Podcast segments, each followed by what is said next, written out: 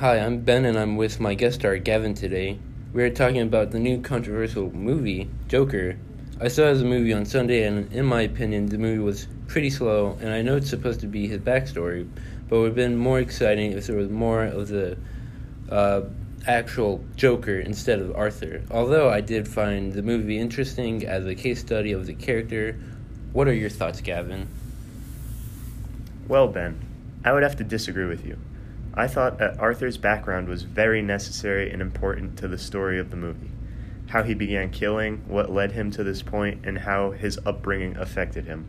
The movie had plenty of action, from the train killings to the interview with Murray.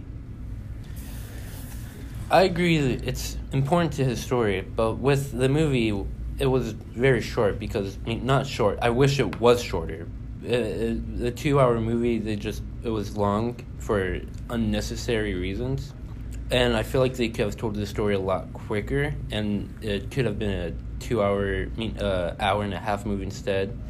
To and uh, can have concluded to make another movie in the future. Overall, I would say the movie was a 4 out of 5 stars. I thought the whole cast did a great job, and so did all the writers and directors. Overall, a good movie with flaws. All the controversy outside of the, with all the rumors that followed this movie about shooting up movie theaters, like God no theaters were shot up. I don't, I don't understand why people were so offended by the graphic shootings. The scenes the scenes were crucial by the plot of the movie. Also, if people are so offended, they do not have to watch the movie. Okay, this is all the time we have for today. We will see you next time on the podcast and make sure to subscribe.